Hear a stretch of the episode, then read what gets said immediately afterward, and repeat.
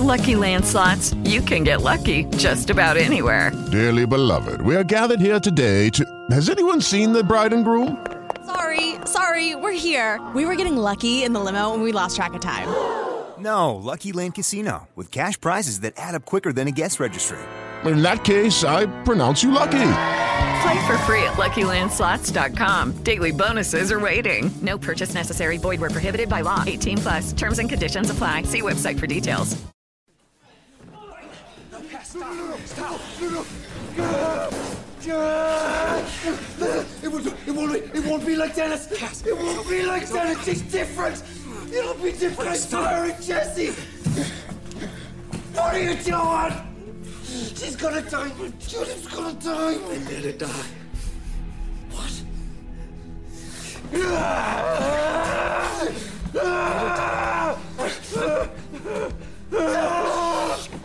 Just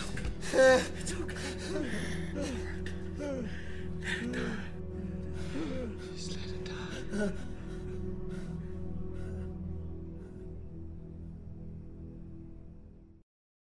Welcome to Fear Me. Fear Me.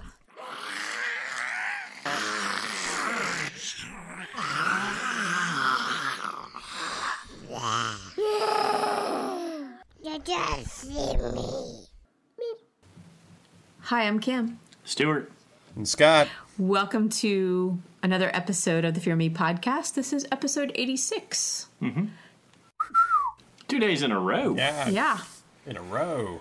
Oh, exactly. Busy week. Mm-hmm. But we had a great one last night, I think. And discussing Fear the Walking Dead for the season opener was awesome. And here we get the season close for Preacher. So Scott, what are you drinking? I am drinking... the same beer I drank last night. Oh, well, there you go. Because I really love it. Did you actually get a different can, or is it actually the same beer? It's the same exact beer. I just threw it back up into my can last night when I got done. And you're wearing your Panthers jersey to go with it? Oh, I am. Man. I'm in a Panthers mood, you folks. You are styling. You're all blued out. Yeah, I am. Scott, you blew yourself. I'm drinking No Die's Roaring Riot again, Rye Pale Ale. And it's their tribute to the Panthers. Go Cats. Ready for the weekend. When are they playing? They're playing Sunday? Okay, Sunday. Yeah, I'm a little early, but I'm Sunday.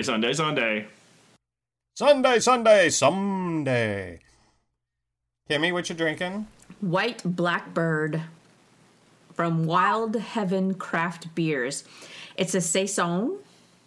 It's Belgian. Brewed with pink peppercorns and Asian pears. Mm-hmm. What the hell is a pink peppercorn? I don't know. It's a bit spicy at the front end of it. I can imagine. Yeah. But it's good. I mean, it's all right. Yeah. I don't think it's worth whatever we pay for it.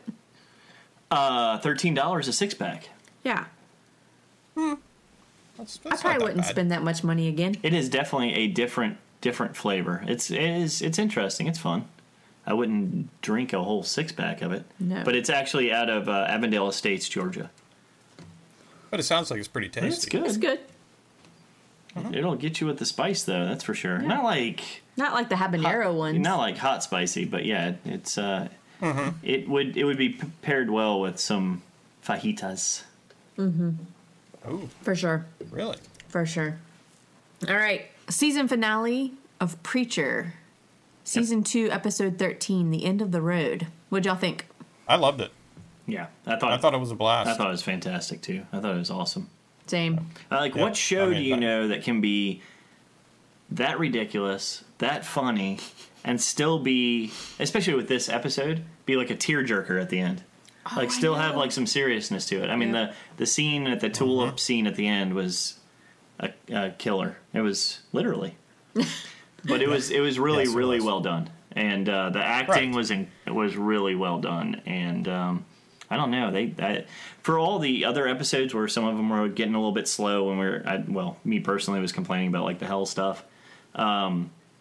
This was really good, and in fact, how long was it? Because it felt.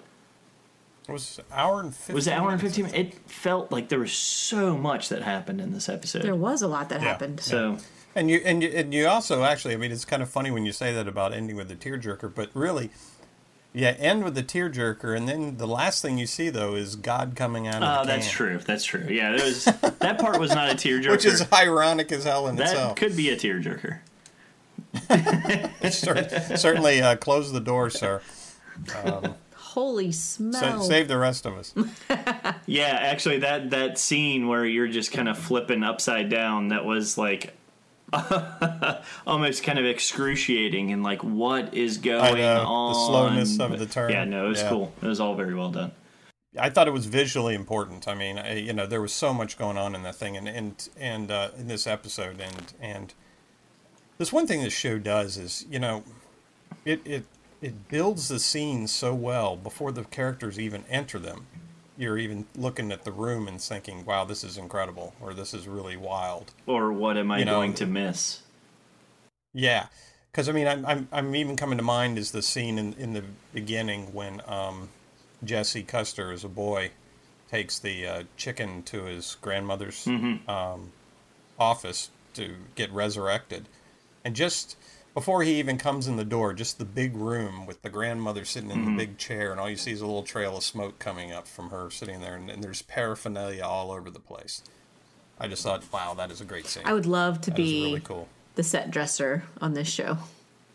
Oh, yeah. Dave Blass, right? Yeah. Yeah, he does a great job. Dennis's apartment, grunge as shit. Yeah. Mm-hmm. I mean, perfect for the characters. Even the crossroads where they filmed young Jesse at the beginning, gorgeous with the way the trees went over and made a canopy. Oh, and, a tunnel. Yep. So pretty. Southern plantation. Yep. Love it. Yeah, excellent. So they get thumbs up for their sets and locations, definitely. So this was probably one of my favorite episodes. I really liked it. Mm-hmm. Of the season or... Of the season, not ever. Okay. Of the season. I think it was all really well done. The last scene with Tulip, like you said, was definitely a tearjerker and totally unexpected. But I like that they left us wanting more so that people will come back for next season. And for Tulip, of all people, to be left in that position, like, wow. I don't think any of us are fooled into believing Tulip's not coming back. No, of course not. That's the whole setup at the start of the episode is, that she can resurrect. The chicken. Yeah. Yeah, with the chicken. But everything comes as with a price. Exactly. I was going to say, will it turn out like Pet Sematary? Oh. Where they come back a little tainted. Maybe. Yes. She's got a bit of a limp. Could. Or a bite. Or take something from Jesse. Yeah, more of his soul. Maybe. Yep, exactly. Jesse's going to be left with nothing by the end of this series. Mm-hmm. Mm-hmm. Hey, well, we finally got to see who the guy, or get the name of the guy with the what is it, a skull star horseshoe tattoo on his arm, which is TC, I guess. Did we only hear them when they came to collect their money? Is that what? Yeah. Yeah. Okay. And it was obvious, and he's the guy. We're assuming he's the guy that killed Jesse's father. Yes. I guess, because, I mean, my assumption... Unless they all have the same tattoo. Right, exactly. We've seen those tattoos a lot, which we don't know if it's the same guy or not, but it's definitely a mark on the ranch or the plantation. Mm-hmm. So whoever might be associated with that plantation might have that tattoo. But we know this is just further evidence, though, that Jesse's grandmother was the one who ordered his father be killed. Right. Yeah, it's all connected. Right. All coming around. She doesn't want to have anything to do with the Custers. Those scenes were good, though, with the people coming and he's collecting money from them, and then like when he roots out the cop. Yeah. Yeah, exactly. Like, oh yeah, you could go across the street. I think they got all kinds of crazy stuff going on over there. Officer. Yeah. Yeah, that was great. And that suit he was wearing was hilarious. Yes, the Colonel Sanders. The cutest. Yeah, it's like... The Colonel Sanders thing that should have been, it was like... 6 inches short. Yeah, way too short with his Chuck Taylors. Yes. Oh. Did he have Chucks? I guess so. Okay. Yeah. So, the whole Armenian terrorist thing was... The school group. Was Herr Starr trying... Okay, so Herr Starr was trying to test Jesse, right? No, he was trying to create a spectacle that would show Jesse as the Messiah. He wanted to create a miracle for Jesse, mm-hmm. so that it would trend online. Because he was trying to get his name out there more than what the heck is that guy's Humperdoo? Oh. Humperdoo. Were you gonna call him Huckleberry? What did he call him? Unibrow? Yeah, unibrow. He calls him unibrow. He's gonna call him Huckabee. Unibrow Humperdoo. Huckabee. Yeah, no. So because he was saying that, yeah, Humperdoo has had time to build up his fan base, whereas Jesse doesn't have much time to try and get out there. So he set the whole thing up, and it was like, okay. Oh, yeah, appear in front of these kids, but that wasn't the actual reason. It was that he was going to fight these guys off. But Humperdoo actually has a fan base? Like, do people not just see Humperdoo as, Jesus? No. He was talking about Humperdoo being the Messiah. Yeah, the Messiah has a fan base. Okay. He's the assumed Messiah. Yes. Right. People don't know about Humperdoo. Okay, that's what I'm saying. But if he's the Messiah and he goes out there, people are like, oh. Right. Whereas if they see Jesse, they're not going to assume, okay, he is the Messiah. Mm-hmm. So. Right, yeah, they're just going to say, "What are those studs?" Which I do wonder about his Herr Starr's comment when he said, "I know messiahs, and he knows how to make messiahs." It's like, okay, what other messiahs have? Yeah, like what is he referring to exactly? I think he's referring to his understanding of history and how the Messiah was made from word of mouth and so forth. Yeah. That would be my guess. I thought one of the best lines from that whole scene was at the end when Jesse said, "I didn't sign up for this shit," and Herr Starr said, "Spoken like a true Messiah." Exactly. Yeah. Because he was referencing, Jesus's questioning of why this is happening to him, and so forth on the Mount of Olives. Uh huh. So it was just a modern day of phrasing it. I didn't sign up for this shit. Did you notice that when, at the beginning of that scene, when Jesse and Herr Starr were talking before they went into the classroom, and they panned up and they looked at the light fixture, it looked just like the soul extractor? Yes, I did. No, I did not notice exact that. Shape. Yeah, really? It was like a hexagon shape, but it was all elongated. Glass. Yeah, which is quite a nice fixture for a school. Well, it's a Catholic school. Oh, they get nothing but the best. Okay, that's very true. Well, gold, not really. No, silver everywhere. No, that's good observation. I didn't see our Catholic school is terrible. But yes, I understand what you're saying. Maybe it was left over from some other cathedral or something. Well, those nuns were wearing the full habit too, so they're like the traditional. So they're in the and they knew nun. They were part of. I think they were somewhat part of the Grail, because they knew who Herr Starr was. It seems the Grail has got its tentacles into pretty much anything religion. I mean, hell. Yeah. They control hell. Yeah. So, yeah, I mean, they're everywhere. Or at least they have influence in hell. Yeah, they do. On exactly. That woman, whatever her name is. Mannering. Yes. I mean, I think Herr Starr is kind of like the Messiah's publicist now, right? Yeah, he is. He's his agent. He's a creepy publicist, but he's their publicist. He's his agent. Yeah, that's his new goal. I mean, at first he was ahead of this group, the Grail, which he is now realizes is useless. So this is his next. Yeah, well, because endeavor. They're tagging along a false or tagging along a ruined Messiah. Yeah, so he's utilizing any influences the Grail has to move his new endeavor forward. Yeah, exactly. But it was definitely an interesting scene. I thought Jesse's reaction to looking at the gun after he fires it on the guys and realizes it's blanks and then just flips it and uses it as another kind of weapon was great. Yeah, and he kept grabbing them out of their holsters to hit them. Well, yeah, exactly. The fact that he went along with the idea that Armenians were infiltrating this Catholic school and shooting up a classroom. It's like, come on. Why are Armenians going to be doing that? Well, I don't think he knew what was going on. He had a weird look on his face. All he knew is he heard gunshots and he was in a school, so he got everybody behind a table. I loved at the end of it, though, they're all cheering, Preacher, Preacher, Preacher. And he noticed them on his way in, right? Didn't he bump into one of the guys? The janitor. And he was the janitor. Yes. Okay. Yeah. That's right. That's right. Yeah, you're right. Yeah, because he apologizes for bumping into him. That's right. I forgot that was... I didn't realize that was one of the Armenian guys. He was the main guy. That was the main Armenian guy, right? Yep. So, I just think it's a little far-fetched that he would be like, come on. Well, Jesse's a little...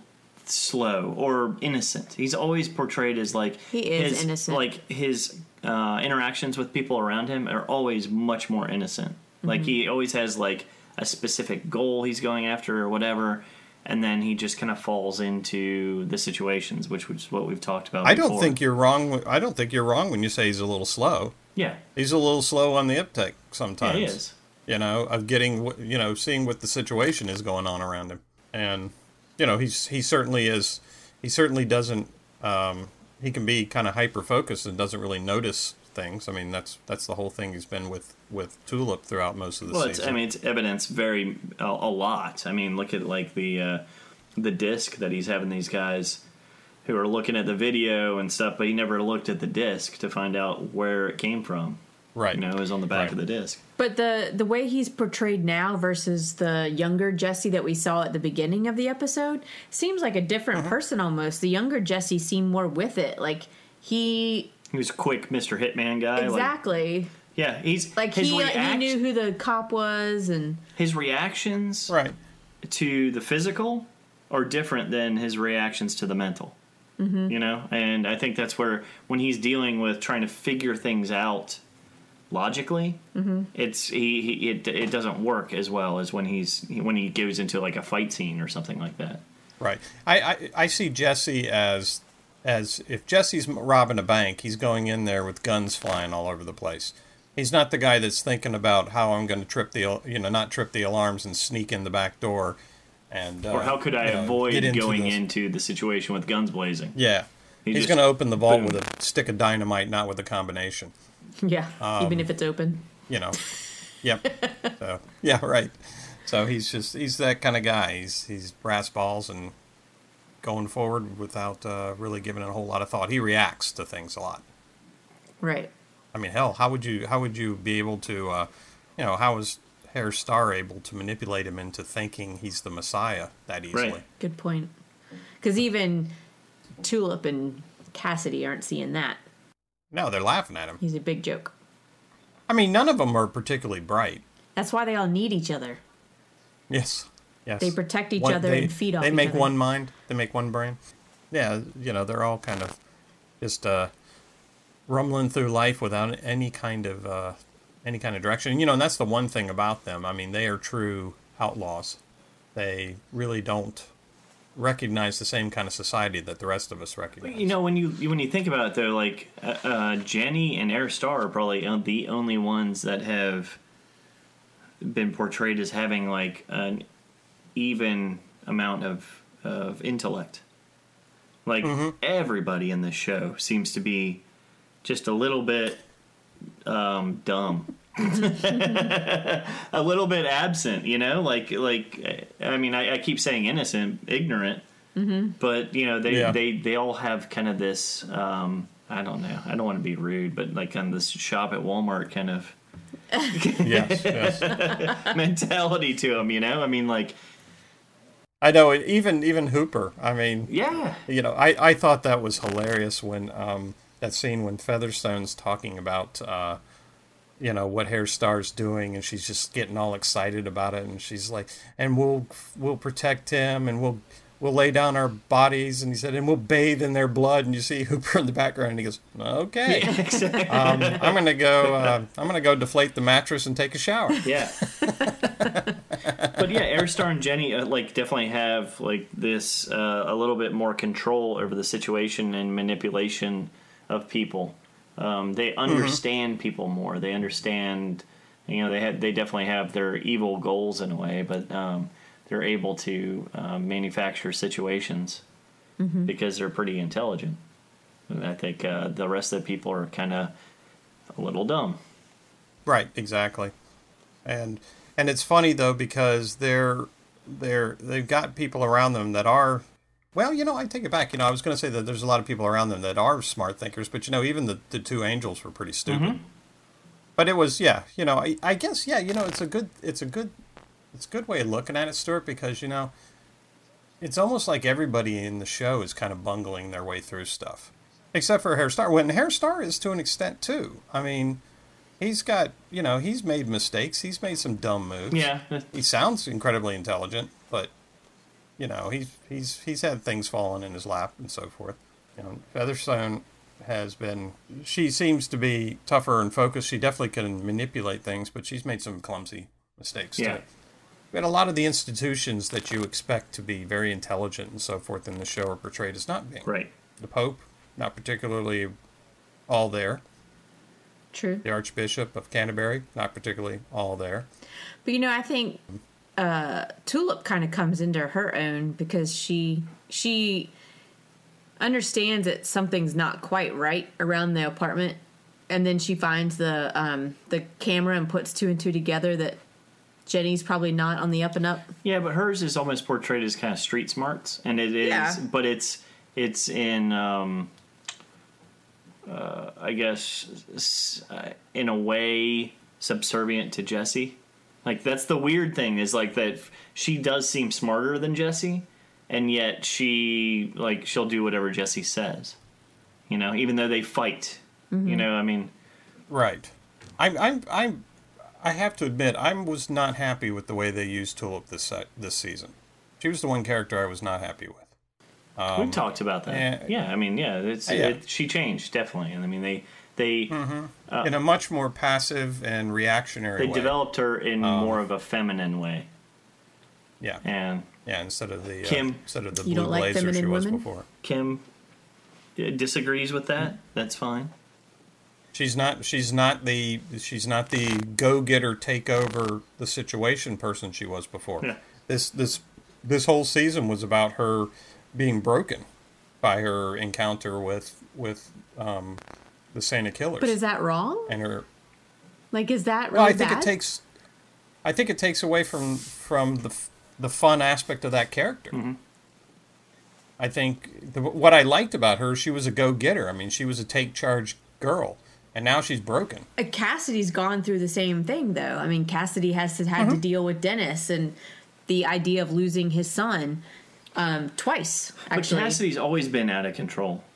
In a way. I mean, he's always just like crazy out of control. Whereas when we first get Tulip and she's brought in the first few episodes, she's like Miss Fix-It. Like, mm-hmm. you know, she knows how to take care of a situation, and she will take care of the situation, not with anybody else's help. And now she is, like I said, she seems to be so dependent on the other characters. She's subservient to Jesse and his whims. That's why I like her, because now she's more human. She's been brought down to earth, and she's not this superhero that you see from the very first episode. I don't want a human Tulip. I want the superhero Tulip. And that's the thing. She was fun. I mean, that was it. Like, maybe you'll get her back in season 3. Tulip superhero, maybe. Jesse superhero. And Cassidy's superhero. That was another thing that was weird to me. It's kind of going the superhero and or vampire thing. Was Cassidy when at that last scene when they got in the fight? Yeah, when Jesse's holding him back, he holds him back. I mean, isn't mm-hmm. he supposed to be stronger as a vampire? Yes, but he's not. I mean, he's just normal human strength. Mm-hmm. You know, he's more ferocious. I mean, Jesse is a better fighter. Jesse's a better fighter than the average person, that's for sure. Jesse can take on 4 or 5 guys at a time and take them out. But yeah, you would expect he's that more like Cassidy's brute strength would have been, or he could take Jesse on. But no, that was throughout that whole fight. They were just kind of knocking each other back and forth. Mm-hmm. So, anyways, it stuck out to me at that point because I was like, he should be able to break free. Well, I mean... because I wanted him to break free. We've said that the vampires in this show are not the typical vampire. Yeah. And it was in the middle of the day, so he couldn't, you know, maybe it decreases his power, the sun. Yeah. Who knows? Maybe so. I don't know. I saw, Stu, in that same scene, I thought that when he first growled and went after Jesse... Mm-hmm. And threw Jesse back, and then Jesse threw him right back, and I was kind of like, Well, shit, I would think the vampire would be pinning him up against the wall at this point. That's what I was thinking. But you know, that's fine. Whatever. I think, you know, Kim, to your point, Cassidy has had some of that in that he's been made to be more human in this by having to care about Dennis. Yeah. Mm-hmm. Before this, Cassidy really didn't have to care about anybody. And which made him, to me, much more funny. You know, I think he lost a lot of his humor because he became so absorbed with Dennis a lot of times. And maybe some of his independence. I think you could say that season 2 was kind of like coming home type episode. Like, well, they humanized the characters. Yeah, they humanized all the characters, made them more real. Whereas last season they were over the top. Except for Jesse. I think they took Jesse backwards in that. Mm-hmm. I think Jesse was much more human in season 1, where he was the preacher of the church, trying to get it going. They all switched places, trying to relate to the community, and you know, his relationship with the girl, the piano girl. I can't remember what her name was, and so forth. I think Jesse was much more human in the first season than this one. Jesse's character hasn't really been fleshed out very much in this second season. Right. He's just been on a mission chasing after God, mm-hmm. and that's pretty much been all it is. True. And Cassidy approaching Tulip about having sex again, even though that was a dream, you know, all those feelings are still there for him, which kind of makes him more human mm-hmm. as well. Like, I can't help but wonder if Cassidy is actually kind of jealous of Cassidy. Shit. Cassidy is jealous of Tulip and Jesse because they are human. No, you know what? I'll tell you, Kim, I did write down one observation I had about that to speak right to that point. I think Cassidy's crack-induced dream really sealed it for him that his whole heart-sick dilemma that he's been in, part of it is, you know, his friendship with Jesse and so forth like that. But I think part of it was mainly that he was having a harder time. He wanted to keep Tulip safe from him. Well, yeah. Yeah. And that he was having a harder time controlling that. Yeah. And I don't know if he was so much jealous of Jesse and Tulip as he was, you know, more worried about what he can do to Tulip, and became more that way. Yeah, he was worried about the influence that Dennis was having on him, because Dennis was kind of bringing out more of that animal nature, or bring it to light of what he truly was. And his dark inner core was being brought up. Yeah, that's something that he had been trying to stuff down for a while. Pushed down inside of him. I'm not denying that, but what I'm saying goes deeper. I'm just saying that maybe he can't have Tulip, right? And so, but Jesse can. And mm-hmm. if he were to have a relationship with Tulip, it probably would turn dangerous eventually. And mm-hmm. that's something to be jealous of. That's all I'm saying. Yeah, no, I agree with you. I do think that that's part of it, definitely. But I do agree that Dennis's influence on Cassidy is what is making him, like, keep the underwear and have this daydream about killing Tulip, and then, of course, led him to kill Dennis. The way his mind is wandering. He's seeing more of his bloodlust come up. Yeah, I mean, he is definitely wanting that relationship to be there. I mean, in the last episode, you know, he was kind of hanging on Tulip's every word when she was talking about, how about we just go to Bimini ourselves, mm-hmm. by ourselves, and then, you know, he's like, I forget exactly what he says, but he kind of tests it, and she says, you know, yeah, sure, we'll have fun. He said just the two of us. Yeah, they're just the two of us. And it wasn't like, he was like, yeah, we're friends, mm-hmm. like, kind of thing. And he was, so he was all, well, yeah, because he gauged her pulse. He gauged her pulse on whether she was telling him the truth. That's what it was. Yeah, and I think also part of it was he was gauging her pulse to see how truthful she was, but I also think he was battling with himself about the fact that, you know, he's tormented by wanting to be with her, but he's also tormented by the fact that he shouldn't be with her. And I think that, because he's dangerous. Yeah, he's fighting within this episode because Dennis is reminding what he could do, which I don't think. I mean, I think Cassidy has control over it, the reason he kills Dennis is that he thinks that Dennis is going to make him lose that control. Exactly, and has started making him lose that control. I think that dream was an indication to him that he has started losing that control. But nonetheless, the fact that he killed Dennis and the way that he killed Dennis and the speed in which he did it was shocking. Very shocking. Mm-hmm. I was not expecting that. Mm-mm. I had a feeling he was going to knock off Dennis at some point, mm-hmm. but I certainly didn't expect it right then. No. You know what's also shocking? Hmm. The fact that Scott talked about Cassidy having a crack-induced dream as though it was a normal thing. For Scott? You know, when he was like smoking crack. I'm gonna pick that apart right now. That's right. Let's talk about his crack-infused I thought that was hilarious. She's like, I had one the other night, and it wasn't anything like that. The two different reactions from his dream, and she came and asked if he was smoking crack. And then when she mm-hmm. actually came in and said, "Are you smoking crack?" Uh-huh. And he's like, "Yes." Yeah. It was like, part of it. You know, part of it also was the fact that Dennis was bringing out some of his stuff, but part of it was because Dennis was goading him all the time. Mm-hmm.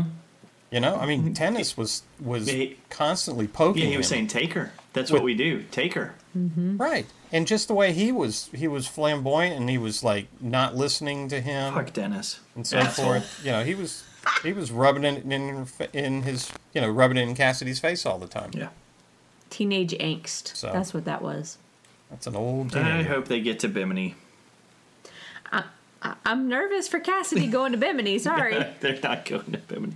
But it was funny when she went to the convenience store and she was buying all that sunscreen. Oh yeah, and then she ends up beating that guy. Like she's like, "Yeah, I want some of this lip balm." And the guy got close and she pulls his tie or something, smacks him. Why did the woman walk away when she went to give her the money though? It was exactly what she said. Oh, now you're better than me. Mm-hmm. Yeah, like, now I'm the bad one. Yeah, right. It was exactly. It was how she's portrayed. Like, oh well, I would never do that. Right, right. You went too far, lady. She did, but not for this show. SPF 100. Wow, that's pretty strong. Wow, you're buying a lot there. What's it to you? That's right. Because I don't mean to offend, and she's like, I think that's up to me to decide whether you offended me. Yeah, yeah. Actually, that was very well delivered. So Cassie let Banjo go, though, the puppy. Oh right. Yes. Sweet little Banjo. Yeah, because I think even Banjo was too tempting for him. Yeah, maybe. He's like, you gotta go. It's a little snack. A little hot dog. A little hot dog. Yeah. Jesse got to sit in the front seat, and he was very excited about that. He says, I got a whole new view up here. I've got an ashtray. Cassidy, excuse me. Yeah, Cassidy got to sit in the front. He was excited about that. You would think, though, he gets a lot more sunshine in the front. That's what I thought. Could be a problem. None of that seems to be an issue for him. He even walked outside without his umbrella. I know. When he came from the back to the front. Well, he must have had a little bit of an editing SPF 100 on at that point. He could have. He could be wearing the new stuff. I don't trust that. The sunscreen has made many advances. I tell you, that scene, though, from the previous episode when he's handing Jesse the drink and he sticks his hand in the sun by accident. Yeah. He's like, shite. That was hilarious. And Jesse doesn't even react to it, So when a Tulip is sitting in the car, is it then that it just kind of clicks with her that Jenny might not be who she says she is? I mean, she's already found the camera, right? I think she was debating on whether to just let it go. Mm-hmm. Yeah, and just get the hell out of there. And for some reason, when she got in the car, it just all of a sudden was like, no, I'm not going to let this go. Mm-hmm.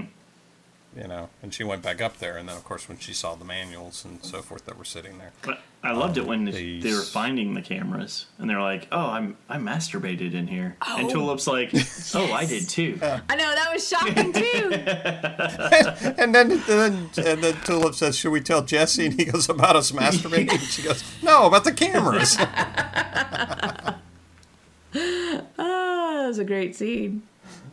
I wonder how hard that was to film. They were probably cracking up. Oh, God. I would imagine. I was seriously surprised, though, that Jenny got the one on her and was able to shoot her. Well, it was a gun against a screwdriver. I know. Yeah, seriously.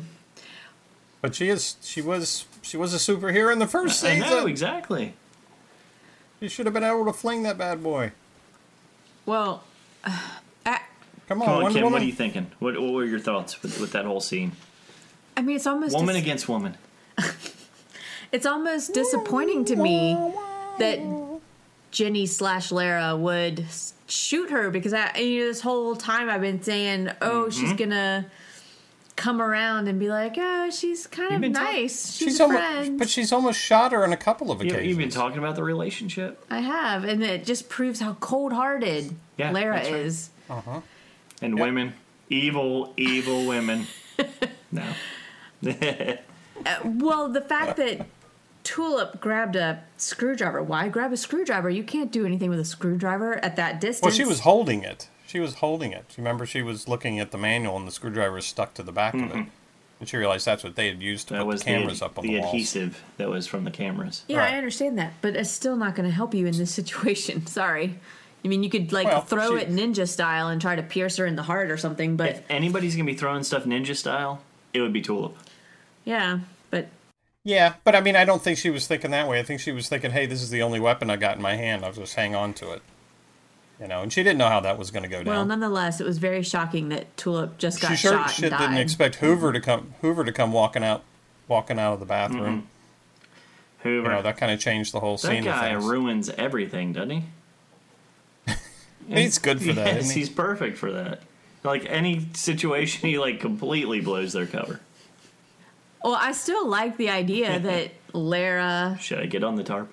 Can change who she is and assume that personality so quickly. Yeah. At a moment's notice, within seconds, she is Jenny.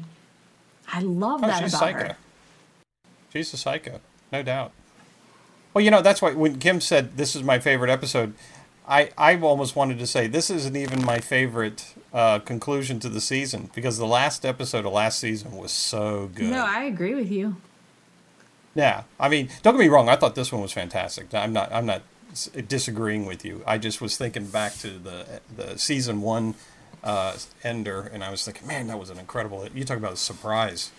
Yeah, but I mean, like we said earlier in the season, they have to end this season in such a way that's going to make people want to come back, because I don't think the ratings are as good as they want them to be. Well, next scene that happened, I think, is one of those things that's people are going to want to come back and figure it out. Okay, but before we go into that, why don't we take a break for a minute, and then we'll jump right into that scene, Stu. Be back in a moment. And we're back. Stu, what was the scene you're talking about? I don't want to fucking talk about it now. Oh, wow. Sounds like our fights. No, the scene that I was going to talk about was when when they're getting off the plane. They're at the airport. Yes. And he's right, like, okay, go. Reporters and all that stuff. Yeah, go and go to your friends, and then come back, and you can have the rest of your soul. And he's got the little vial with his soul in it. Yeah. The powder, the white powder, in a little case. So what the hell was that about? How did he get it? Is that why we're seeing the soul extractor stuff? Is that where we're seeing the manual? How did he get the part of the soul into the Saint of Killers? He had the guy do the soul extraction. Yeah, he had the Japanese guy do it. But the Saint of Killers ate it. Yeah. So how would they get it back other than they took it back out of the Saint of Killers? That's what I was thinking. I mean, it's got to be either when he went back to hell, they took it back from the Saint of Killers, or they took more than just what the Saint of Killers took. I don't know. It's one of those open questions that would be happening next season. Yeah, yeah. So Herr Starr is holding part of Jesse's soul, and I would imagine that's why Genesis is not working on him. That's what I wanted to bring up at the school. What happened to Genesis? He tried to use it, and it was all that garbly gook stuff. I love how, because it's not working, that it goes zzz. Yeah. There's some electrical problem.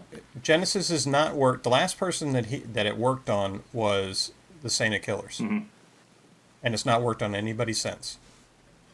So every time he's tried it, it's messed up, and I think that's because part of his soul was in the Saint of Killers. He doesn't have his complete soul. So right after the Saint of Killers thing happened, that was when he was in Herr Starr's office and left, and it was not working on the two women that were working there. Right. The two admins out in the hallway. Yep, exactly. Yeah, that was the first sign that something was missing. Yep. So Jesse needs to get that part of his soul back if he wants to have the Genesis work again. Is he only Messiah worthy if he has Genesis? Because Herr Starr doesn't seem too worried about it. Yeah, I think so. I think he is. I mean, I think you're right. I think Herr Starr has no clue that he, or doesn't realize he doesn't have it anymore. He seems like he's a little skeptical. He's suspicious. Yeah, he's a little suspicious, but you know, when he asked Jesse about it, Jesse said, I just didn't need to use it. Mm-hmm. You know, when he was talking about the fight and so forth. So, yeah, he's not giving that up to Herr Starr, but I think if Herr Starr realized that that wasn't working at all anymore... or maybe, you know, I take it back. Maybe he is aware. Maybe that's why he's taunting him with the part of his soul. Mm-hmm. Maybe that's why he's saying, you know, you can have the rest of the soul and you'll have the Genesis back if you stick around with me. You know, that kind of thing. I don't know. That's kind of what I'm thinking. That's why I think that the Armenian thing was a kind of a test from Herr Starr. I seriously think that was... I still think it was a publicity stunt. Yeah, that was a setup so that he could get something so he could post it. Right. Already posted and trending. That's right. Posted and trending. All right, Hitler. Hitler. Dun, dun, dun, dun. Hitler in our space. The whole sequence of them, like, running, like, getting out of the manhole and running and all over the place was kind of funny. To the marsh. That was like Brothers... Oh, Brother, Where Art Thou? Yeah, that's what that reminded me of. Very much like that. Yes. But, yeah, they were going through worn trails, and all of a sudden they would show them, like, climbing up a cliff.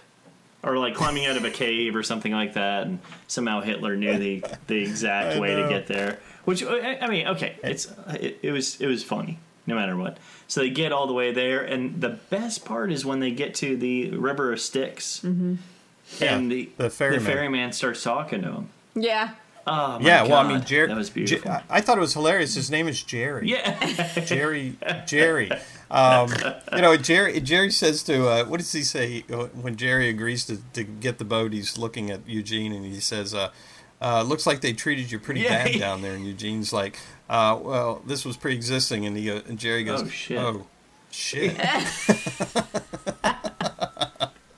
so great. Oh, man, that was great. Those conversations were awesome. And then, when Mannering comes up and he's like, this is my jurisdiction. And then they actually go at it. Like, at first, it's kind of like this silly office. Right. And then he brings out his thing. Right. Then he brings out his Reaper voice. Mm-hmm. You know. Ah, that was great. Only he shall pass, or whatever he was saying, something to that effect. But I did think it was funny that, I did think it was great the way that we find out. Or at least my opinion is we find out that Hitler's been manipulating him the whole time to escape. I wonder about that, though. I wonder if he is necessarily manipulating, because he did honestly seem like, no, I don't deserve to go up there. And once he got to the surface world again, I think that was where it hit him again that he was Hitler, maybe. Or that's where his evilness and or... I don't know, secrecy, kind of like, you know, where he needed to go hide. That's where his evilness came out. Hitler may have needed someone who did not belong there to get him out. Possibly. But I honestly believed maybe it was acting. It could have been acting. Mm-hmm. But I believe... I was mad. What? That he was... That he ran away like that and left poor Eugene by himself. And Eugene's like, ooh... It was definitely very uncharacteristic like after everything that had happened. Yeah. Yeah, he definitely... Total about face. Actually, it was very uncharacteristic that he went with him. Yeah. I didn't think he was going to go with him at all. Yeah. Right. And he did. But I think he had to be invited. I think he had to have Eugene invite him to go along for him to do it. And I think he had been trying to manipulate that all along. Possibly. It took some planning on Hitler's part. Sure did. If that was his plan all along. And then, like, I mean, he's such a brilliant mind to then run in front of a car. Like, he's never seen a car. But he got right up and started limping and then pushed that guy down that was on his crutch. I mean, there were so many things that were happening that were, like, proving that, okay, he's an asshole still. Yeah. Jackass. He didn't even have any reason to push that guy down. He just pushed him down. It was almost as bad as the Dave Chappelle episode where he kicked the baby.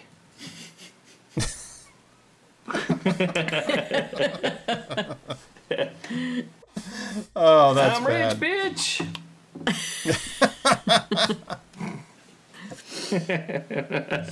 Oh, God.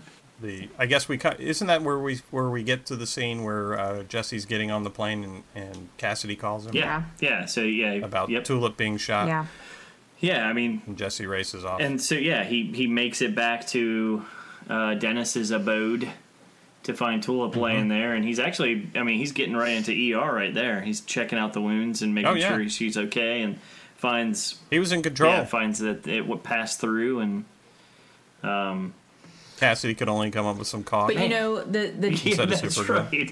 He had the caulk gun. The fact that I don't do this all the time. The fact that he chose his friends over the job of being Messiah and going with Herr Starr, that says a lot for Jesse, that he has enough soul left that he can make the right decisions that matter. Mm-hmm. Yeah. Oh, I don't think Herr Starr was happy about it at all. Of course not. The scene was very tragic, especially, I mean, you got the two best friends that are fighting in the midst of their girlfriend dying. And and to the end, I mean, and Cassidy wants to use his vampire power to keep her alive, and Jesse's not letting her. Because and Jesse's not able to get his power to work because he's not full Jesse anymore. A little low on the battery charge. But then he, he makes the decision. Okay, we're just gonna let her die. And Cassidy is like screaming, like no. I mean, that was where it kind of got me. I was like, oh man. Mm-hmm. Well, I think at that point, I think Jesse at that point realized he was gonna have. He didn't want her to be a vampire, but he knew a way to get her resurrected. Yeah, he knew another option. And so he was gonna stop Cassidy. And I think he realized it when he was laying on the ground after Cassidy had gotten on top of him. And Cassidy, he was kind of passive there for a second, and Cassidy said, I'm going to go do it. And he started going, and then Jesse, you just saw the light go off in his eyes, and all of a sudden he reached over and grabbed Cassidy by the foot and pulled him back at that point. And he was very determined at that point, very focused. So I think he realized at that point he was going to have to go to Grandma. So, I mean, what do you think the cost is going to be? I really think it's going to be part of the soul. I don't know. I don't know if the cost is going to be, like you're saying with the Pet Cemetery thing, that she comes back and she's evil. I think the funny thing was that when they drove in and they drove past the trees, that chicken ran across. Oh, that was funny. Oh, I know. It was hilarious. Maybe it's immortal. Surely it can't be the same chicken. Oh, that's the intent. That was the intention. It looked like the same chicken. Well, there you go. The idea. Chickens don't look alike. There's your... Right. This, it was placed there to tell you that she's going to get resurrected. Because there's the chicken that got resurrected. I thought that Cassidy's line, though, before they went in there, when he says to Jesse, I want to tell you something I've wanted to tell you for a long time. He says, I hate you. Mm-hmm. And Jesse comes back with, oh, you haven't seen anything yet. Yeah, that was... that gives you a little chill down the spine. Yeah, so whatever's going to happen with Tulip and the resurrection is not going to be a real positive, I don't think. It makes you feel like everything before was fun and games, and there's something like really evil at the end, you know? Mm-hmm. Yeah. One thing I can't quite put together is we still don't really have any idea on how the Eugene story is going to interact with their story, you know? Eugene is out of hell, but he's still not having anything to do with them at this point. Well, right? Eugene doesn't know yet that the whole town was blown up, right? No doubt. So no doubt. I think when he finds that out, he's probably going to go looking for Jesse. For Jesse. Mm-hmm. Yeah, Eugene's going to be his reminder. He wants revenge. Yeah, maybe. I would say he does. You think Eugene does? Yeah, for being sent to hell. I don't think Eugene... I like that Eugene says to Hitler that he says, my dad's going to like to meet you. And they get real quiet and he goes, he likes the History Channel. Yeah, that's right. But I mean, Eugene, he's just not a bad person at all. And even he forgives everybody for stuff. Yeah, but you know his idea of revenge is just yelling at Jesse. He's not going to do anything bad. That's fine. I mean, he's just going to be like, how dare you send me to hell? That type of thing. That's the extent of it, I'm sure. Well... So do you think Hitler comes back? Of course. At some point in the story? At some point. He's going to wreak havoc somewhere. No, but I think Eugene's going to be kind of the saving symbol for Jesse at some point of what he's supposed to be doing. He's going to be on a bad path with everything that's happening, and that's what Eugene is there for, to remind him of what the righteous path is. I tell you what, I hope we get to see... It better be some shit like that. I hope we get to see some kind of interaction between Herr Starr and Jesse's grandmother. Some kind of confrontation between those two. I think that would be really interesting. That would be. Yeah, that would be good. Do you validate parking? Exactly. It'll be good because I don't have to try to convince him not to eat his own. I wish you would communicate if you validated or not, so I could make sure if I should have been here or not.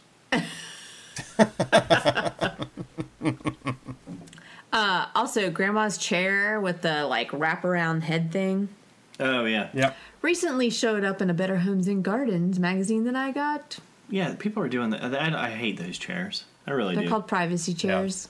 Yeah.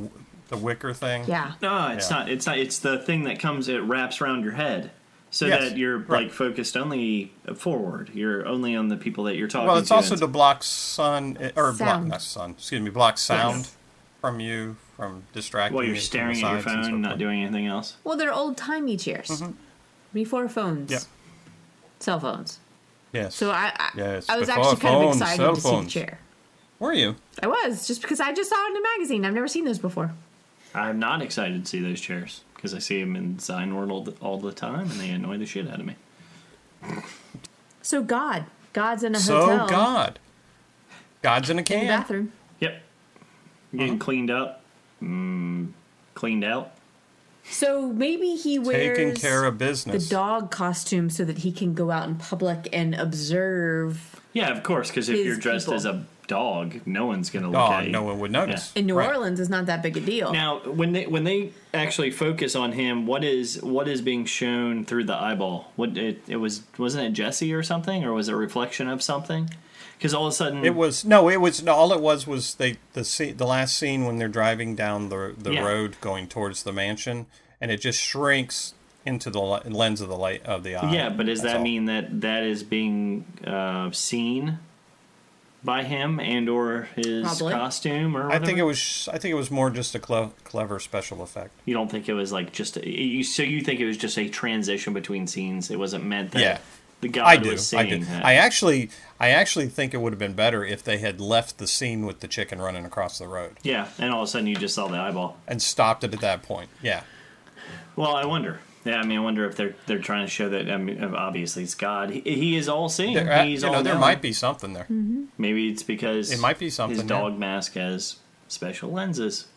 And he's dressed up as a dog because it's the opposite of God. But that was what I was talking about at the beginning of our podcast about how it very slowly rotates into the natural plane, and then you see the light come out of the bathroom because. Obviously, he had a mighty poop. Yes. And the beer cans all over the room and stuff like that. God's been having a great time. Exactly. You guys want to take a break for a minute? Yeah, sure. And then we'll be right back.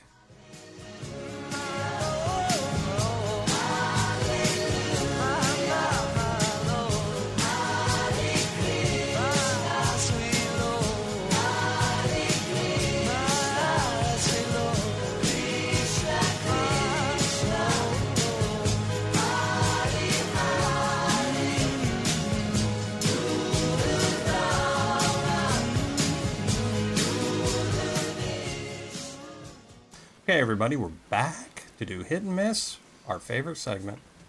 And we are going to start with Scott. Oh. Scott's going to give his hit tonight first. Okay, go ahead. Are you going to ask yourself? I am. Scott, what was your hit tonight? Well, you know, that's a good question. I would have to say that my hit tonight was Jesse's fight scene at the beginning, with the John Lennon music playing in the background, and the slow motion fight. That was good. And all that stuff. Jesse using all the guys' guns against them without any bullets. I thought that was fantastic, and the little kids cheering in the background. Preacher. Thought that was great. That was great. I also got to give a shout out to Jerry the Reaper, though.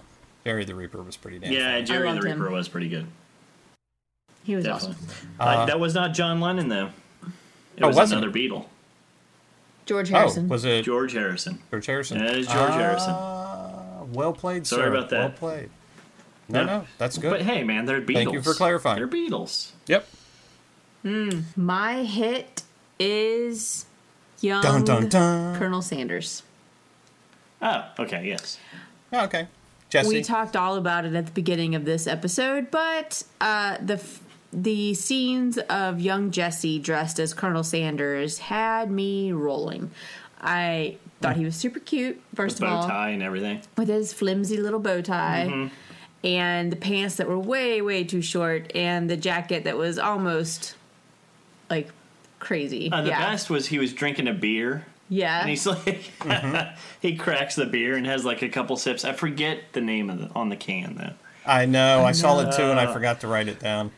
Yeah. But it was classic older Jesse when he opened the can. It looked just like him. Totally. Yeah. Just laid back in the chair. Yeah, the kid was really good. It was also classy, too, or classic Jesse in that he was wearing a suit, but it was not a clean suit. Yes, right. Yes. Jesse doesn't seem to care about having dust all over his suit. You know, when you live out there, how can you? But I just really like that whole scene of him interacting with everybody who came through and just setting it up for what's going to happen next season. It was just fantastic. Oh, I agree. I loved when he's talking to the lady in the car. Yes, about the cat. And he's talking about how much it'll help her and all this kind of stuff, and then he said, "And that'll be $8, ma'am." Yeah. Because she kept talking to him, and it was kind of like, you know what? I'm cutting this conversation off. Can you give us $8 for parking, please? Mm-hmm. Exactly. Yeah, that's great. Stu, you got a hit? My hit was killing Dennis. Oh. Because, honestly, I thought if they had to take Dennis anywhere, he would be an extremely annoying character. Without a doubt. So, he was already an annoying character. Yeah, the fact that they got rid of him, it did not bother me at all. Really didn't, and I thought it was a good choice. I like the way he died, he was like an... Yeah. It was pretty cool. He was like an anchor. He was an anchor for Cassidy. Yeah, for Cassidy, totally. Cassidy. Yes. I want to see Cassidy... go off again, become Cassidy again. Yeah. He was dragging him down. Yeah. But do you think it's going to affect Cassidy down the road? That he did that? I think it will. Like, emotionally, I think he'll have some reminiscent, something that happens. But I think, honestly, it was the best decision. And I think you were shocked. You're like, I can't believe you killed him. But I was like, he actually kept him alive. He wouldn't have been alive that long at that point. Like, He shouldn't have been kept alive at that point. I was expecting he was going to kill him at some point. Yeah. And, the one thing, though, he may be affected somewhat by it, but I have a feeling this is not the first time he's had to do something similar to that. And, the guy's pretty damn old. And I have a feeling, he kind of buries that kind of stuff. And that's where his kind of flippant, smart-ass attitude comes from. Well, this was pretty huge for him being, this whole season, it's been a connection of him with his son that he never cared for before. He never influenced before. We don't know if this is his only son. We don't know if this is his only kid out there. That's true, but there was definitely, he was definitely... felt guilty for not being there for him when he was growing up. It was very evident through these episodes. The saddest part is when after Dennis gets thrown out into the sun and he's like, "Papa, Papa," and it's like he's begging his dad to save him. I was like, "Oh my god!" I was laughing. Whatever. Dennis needed to die, but he had to go. He had to go. God, you guys, crispy critter. Yeah. We had to go. He was dragging us down. Bring us down, Kim. What you got to think about is all the people that were out on the street at that time, that when it was happening, they're like, oh, my God. Yes. What happened to that guy? He just burst into flames. In New York, they wouldn't have noticed. But that's true. Nonetheless. Be like, that fucker messing with his electrical again. Oh, that's lovely. So for my miss, yeah, I'm going to go with the miss. My miss, Kim, you'll argue with me on this, but my miss was kind of the way they dealt with Tulip the whole season, and in this issue. I mean, it was, to me, in this episode, it was almost kind of, she was too passive and kind of dismissed. And I liked the strong, take charge, badass Tulip better. I definitely take issue with all of that, but I mean, that's your opinion. What do you mean by take issue? Does it offend you that I say that? Because take issue usually means it's bothering you really badly. Well, I just, Go ahead, Kim. Go off. Come on now. Let's see some Tulip. Men are all about, like, the strong women. Well, kind of. The strong woman who can stand up for herself, but yet when emotions show, men are like, I don't want to see your emotions. Like, don't go there. I don't think it's necessarily. I think that's very sexist to say, Kim. That's why I think what you're saying is sexist. You're being very broad, and I don't think she's sexist. I liked her as a character the way she was. That's great, but her character was very strong in the beginning. Let me just say that I understand what you're saying, that if she shows emotion.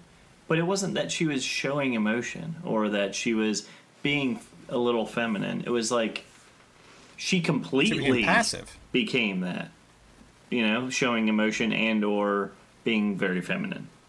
But you have to understand what her character went through this season. I mean, she's depressed.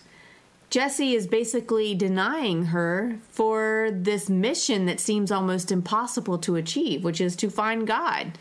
Who the hell is going to find God? And how do you find him? Well, they actually did find him. They just lost him again. Well, okay, whatever. But still, that seems like an impossible mission at the beginning of this season, right?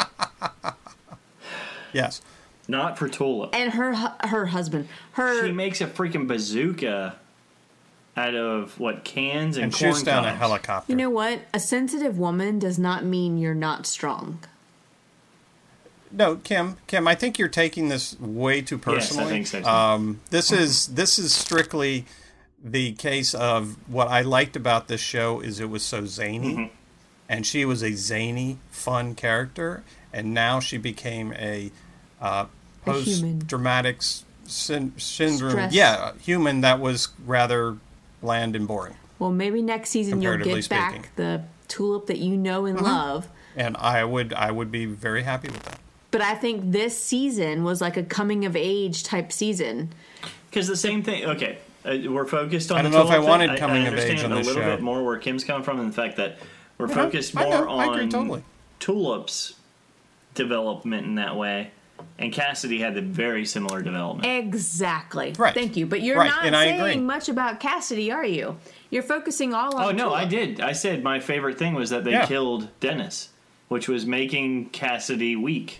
And I said last week that I did not think that Cassidy was as much fun right now. He was very depressing. Both of them. I think it's been stated. Yes. You're the only one bringing up the whole... It's on the record, madam. That's right. We can check with the stenographer. Women, listeners, help me out. I want zany. Man. I want zany on the show. I don't want heartfelt. Yeah. Oh. All the heartfelt people got blown up in the first season. That's very true. You got the trifecta here. I mean, this the three of them. I mean, and when you start getting into this more development, that's when they're breaking off from Jesse, and he was breaking away as well. So we're hoping that the three of them, because they have lost all these side stories, are going to come back together at some point. Yes. And have some goddamn pancakes with M&Ms on them. I have kind of the same problem with Jesse. I mean, I thought Jesse's character in the first season was much more fleshed out and emotional, if you want to put it that way. I mean, he was driven to try to do something that he didn't know if he was able to do. He had a lot of doubt in his abilities on things. And this season, he's just been kind of like a pinball bouncing back and forth. From all three were lost this season. Best episode of this entire season probably was the very first episode when they have the shootout with the police officers and they're singing "Come On Eileen." That was probably the end of the trio that you know and love. Mm-hmm. Mm-hmm. And then reality hits. Although they did keep a consistent discussion of fetal foreskins the entire time. Yes, they did. They did. They carried that all the way through. Yes. Now, Kim, don't get me wrong. I do think the show has changed in that respect. And I guess part of it is I miss that part, that it has changed that way. But at the same time, you know, we're now having to look at the show in a different way. And I'm still enjoying it. Good. I love this ending here. I thought was fantastic. But, you know. My miss is Tulip, actually. What the fuck? It comes around. I know. My miss is that she had to die. Like, well, I'm offended by that. Okay. Why does she have to live? But she didn't. She's not going to die. You don't think she's actually going to die. No, I mean, they're going to bring her back. That's very obvious. But what is she going to come back as? I mean, she might not be the Tulip that you want to see. She might be the exact Tulip that we want to see. Without the emotion. She might be worse than Cassidy at this point. Who knows? Yeah. But I think that our sweet Tulip is gone, and that makes me just sad because I understand that. Yeah. We don't know what we're going to get on the other end of this. But we also don't know that because we don't know what the price to be paid is. The price may not be her. She may not have to pay the price. It may be something that Jesse has to pay the price. She may come back as Tulip. Yeah. And just be Tulip. She's been resurrected, and maybe something happens to Jesse because of this. Well, I just think shave his head or something. I just think it's sad. I mean, going can't along, wear shoes anymore. Going along with what you guys are saying, that she's such a tortured soul, and then for her to end this way, and then to be resurrected again, maybe not of her own will, and maybe she doesn't want this to happen. It's kind of like Cassidy, like, you know, Dennis asked to be resurrected as a vampire, but Tulip did not. Right. Yeah. No, I mean, it was pretty heart-wrenching to see her die. Well, Tulip was by far the most tragic figure of this season. I mean, she was a hot mess the whole season, and then she gets wiped out in the last episode. Yeah. I mean, it was kind of apropos, actually. I think it's funny to hear Scott say she was a hot mess. Maybe he's been hanging around his students too much. Yes. No, they say something else. I can't repeat. Much worse. That's the nice thing to say. Say that bitch crazy. All right, Stuart. My miss is that I don't think they've announced if they're signed for a third season. I would guess based on the way that they ended the season that they were signed for next season. But they haven't announced it, so that's my miss. Mm-hmm. Because I really want to see what happens, and I really, especially when you were talking about last episode or last podcast about Preacher. Yeah. This episode was entitled what? The End of the Road. That's true. Yeah. So we were like, so what does that mean? So they haven't announced anything, so that's my miss. Well, as far as we know, they haven't announced anything. I haven't seen anything, but I haven't done much research either.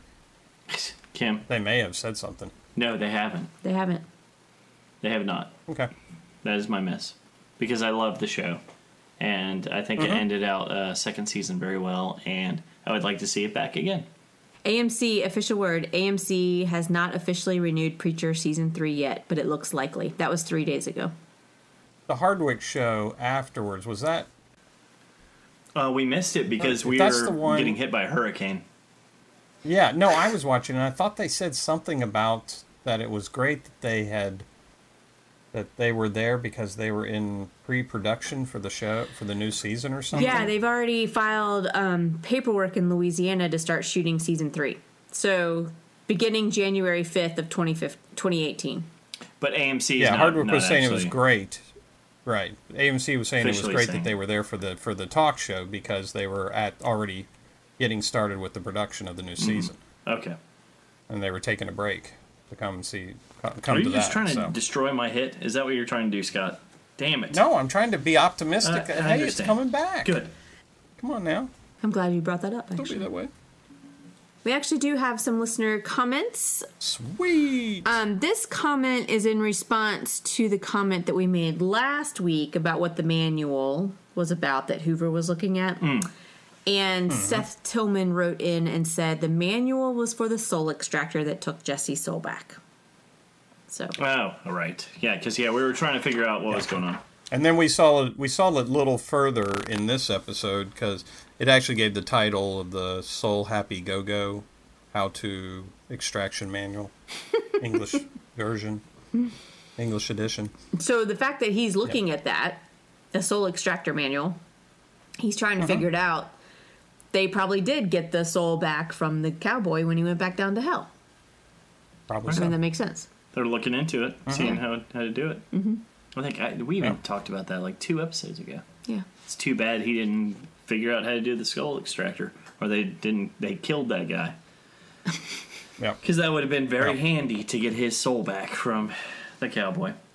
Oh, yeah, and Mark LaVarnway said, thank you, Mark, said Eugene and Hitler getting off the bus with Eugene wearing a peace shirt while standing next to his friend. The most evil person in history equals priceless. It's the oversized clothes that Hitler was wearing from the 80s. Yeah. Hilarious. Yeah, but even Eugene was like, I like your hoodie. Yeah. Exactly. Oh, so anybody crazy. Understands Eugene, by the way. I mean, we have subtitles going. That's how I even understand what he's saying. I can't understand how these actors keep a straight face when they're acting all this stuff out because they're hilarious. Yep, no doubt. If you would like to write in to us, you can reach us at fearmepodcast@gmail.com. You can also find us on Twitter at fearmepod, on Facebook at facebook.com/fearmepodcast, and on the web at fearmepodcast.com. And now you can find us on Blog Talk Radio. Sweet. Thanks for listening. Good night. Good night, everybody. I'm just a poor boy from Nottingham. I had my dream, but in this world they're gone, they're gone. I'm also lonesome on my own.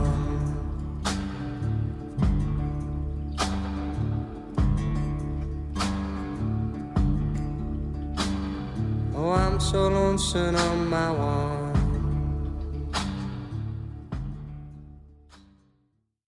With Lucky Land Slots, you can get lucky just about anywhere. Dearly beloved, we are gathered here today to... Has anyone seen the bride and groom? Sorry, we're here. We were getting lucky in the limo and we lost track of time. No, Lucky Land Casino, with cash prizes that add up quicker than a guest registry. In that case, I pronounce you lucky. Play for free at LuckyLandSlots.com. Daily bonuses are waiting. No purchase necessary. Void where prohibited by law. 18+. Terms and conditions apply. See website for details.